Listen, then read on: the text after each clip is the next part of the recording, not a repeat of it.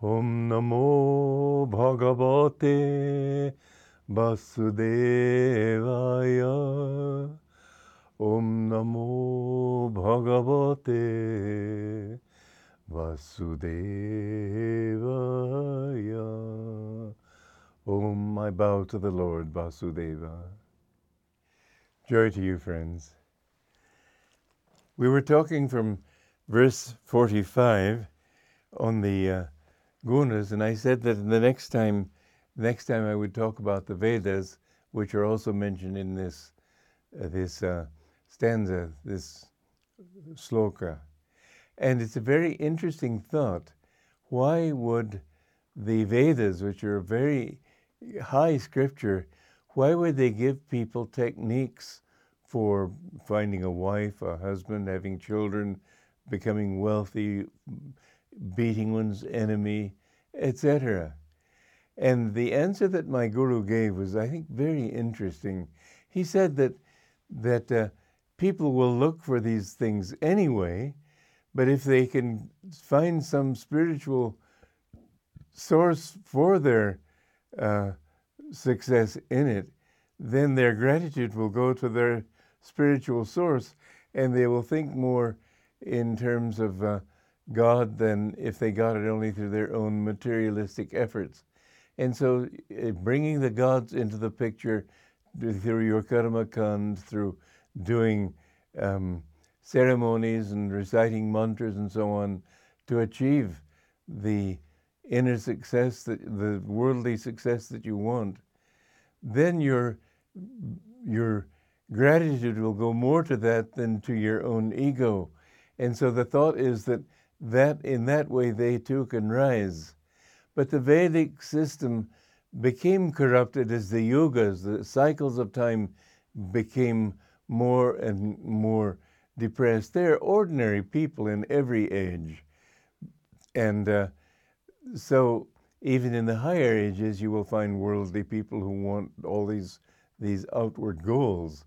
But um, at the same time, in the time of uh, when Krishna and Arjuna were having their dialogue about the Gita, it was the end of Dwapara and the beginning of um, uh, of uh, Kali Yuga, and it was during that period too that Buddha tried to turn people away from the Vedas because they were using them for as a crutch. They didn't have to do anything; God would do everything.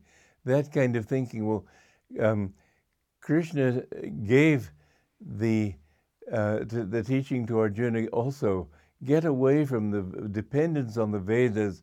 What he meant dependence on that aspect of the Vedas.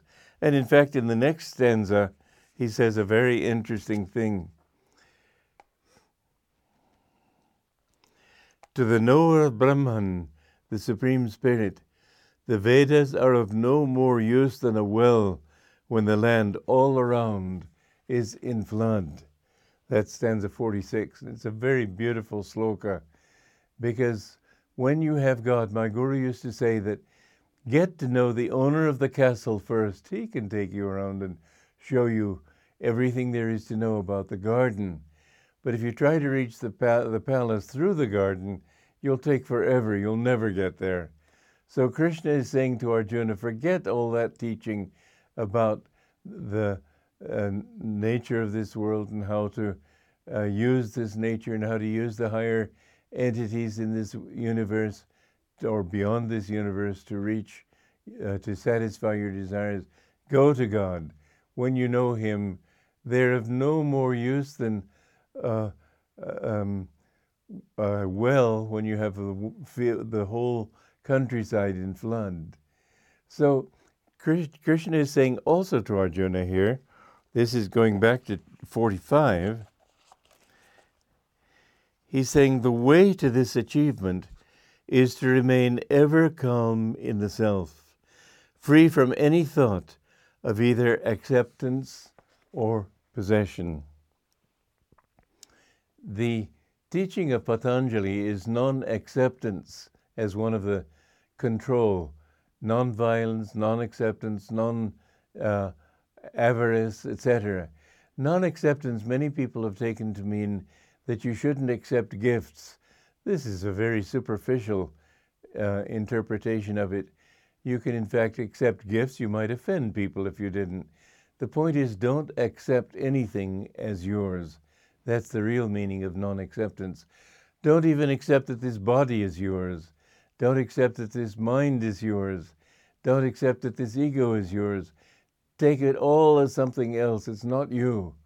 Only when you can re- rise above this attachment identity with the body can you say that, uh, can you remember your past incarnations? Can you remember who you were and what you did?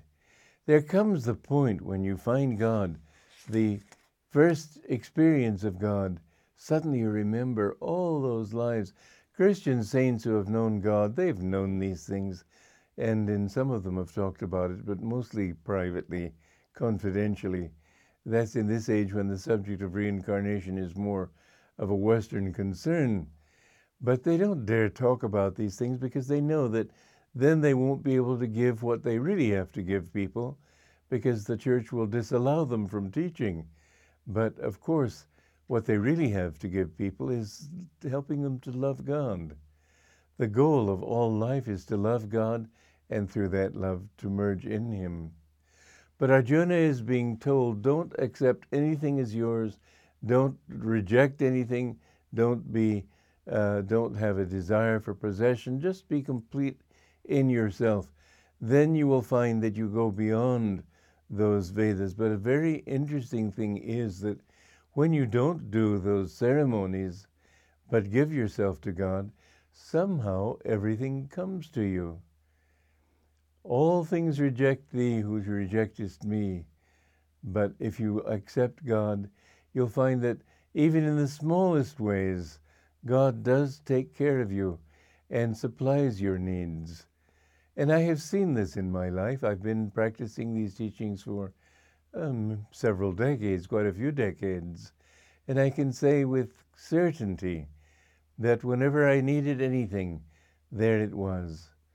I, you will find that God takes care of your least little desires. One time, my parents were living in France, and although they were stationed in Bordeaux, France is close to Switzerland, and I kept thinking it would be nice if I could, because I went to school in Switzerland as a child for a while, and uh, I loved Swiss chocolate. So I was thinking it would be so nice for them to send me some Swiss chocolate. But the desire was so superficial that it just didn't ever occur to me to even remember it when I wrote to them, and uh, which I have to admit was not as often as it should have been.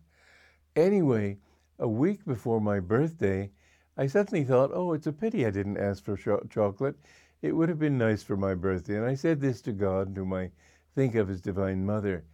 And uh, the day before my birthday, somebody, I received a package in the mail, not from my parents, but from somebody in our congregation in the church in Hollywood. And this lady said that I saw these Swiss chocolates and uh, I was thinking, of uh, I thought you would like them and I wanted to give them to you for your uh, just as a gift. She didn't know it was my birthday. She didn't know I liked Swiss chocolates. She didn't know I'd had this slight desire for Swiss chocolates.